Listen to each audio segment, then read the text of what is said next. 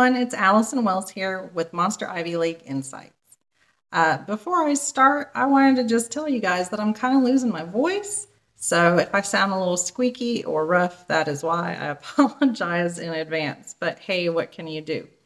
I wanted to talk a little bit with you tonight about writing styles and the vernacular that authors use in their books.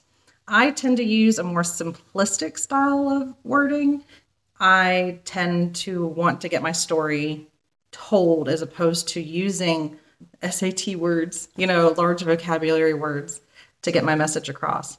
And there's benefits and drawbacks of both sides of that. Some authors who use a very large vocabulary and more heady words, sometimes things can get lost in there. Um, and I'll use an example of that. Sometimes with a more simplistic writing style where the verbiage isn't quite so voluminous, people can think that it's just a little lowbrow or not quite as intelligent as some other books. So, one of the books that I wanted to talk to you about tonight is Gregory Maguire's A Lion Among Men. Um, this is part of the Wicked series, if you've read that. Um, P.S. The book, and nothing like the musical. I read the book first and wondered why on earth anyone would want to make a musical out of it. Um, I had to read Wicked twice to get it because the verbiage was so grandiose and just above my head. Even as an adult, I mean, I was I'm 40 years old now. I was an adult when I read it. It, it was just way over my head. But that lent itself to the story. It works, absolutely works in Maguire's books. So I don't want anyone to think that I'm I'm saying it doesn't work because it absolutely does. It's just maybe not my own style. I'm going to read to you just a little excerpt so you understand what I'm talking about. The birds in the cage on the landing, though, she hadn't planned on. At the sound of the knock on the street door at midnight, they had gone mad with song. They hadn't uttered a word at the noise of the cudgel or at her bitten off cries. Perhaps, like so many, they had tendencies of voyeurism. Now they were shrieking alarums. On tender and bruised soles, she had hurried back to the chamber, praying that all the other fly by night tenants, even if they'd awakened, would be cowering with their illicit bedmates, hoping to escape notice. Once past the age of 20, few like a surprise midnight visitor. She had grabbed her skirts and returned with it, its wings waffling as she'd flung it over the cage. The birds fell silent at the unexpectedly immediate sunset. So, words in there like alarums and waffling.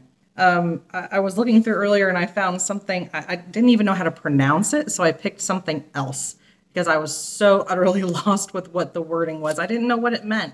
While it, it lends to a certain type of prose in books like this, I, I don't really want to have to go searching for um, a dictionary to figure out what exactly a word is when I'm reading. So, wonderful series if you have not read Gregory Maguire's books, but be prepared to need a dictionary if you do.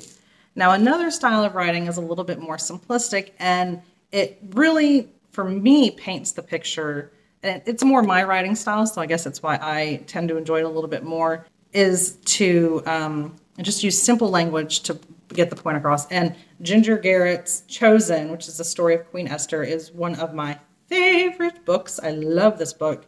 Um, so i just kind of wanted to read a little bit from you to see the difference there. Um, so chosen by ginger garrett.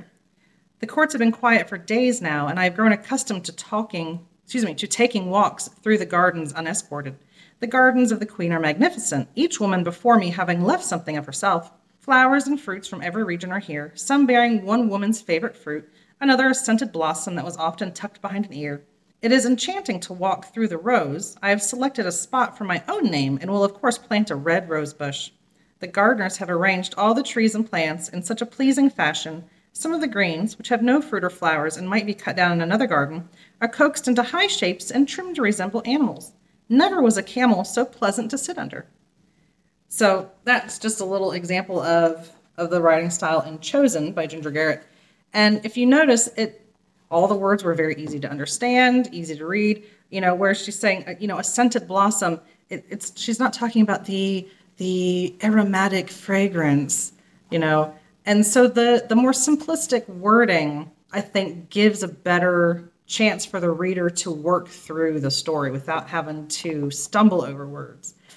What do you guys like? Tell me what you think. Um, do you prefer the more uh, eloquent and wordy books and authors, or do you prefer something that's a little easier to understand um, and moves the story along. Tell me what you think, and I look forward to hearing from you. Thanks for joining me today on Monster Ivy League Insights. I'm Allison. Bye.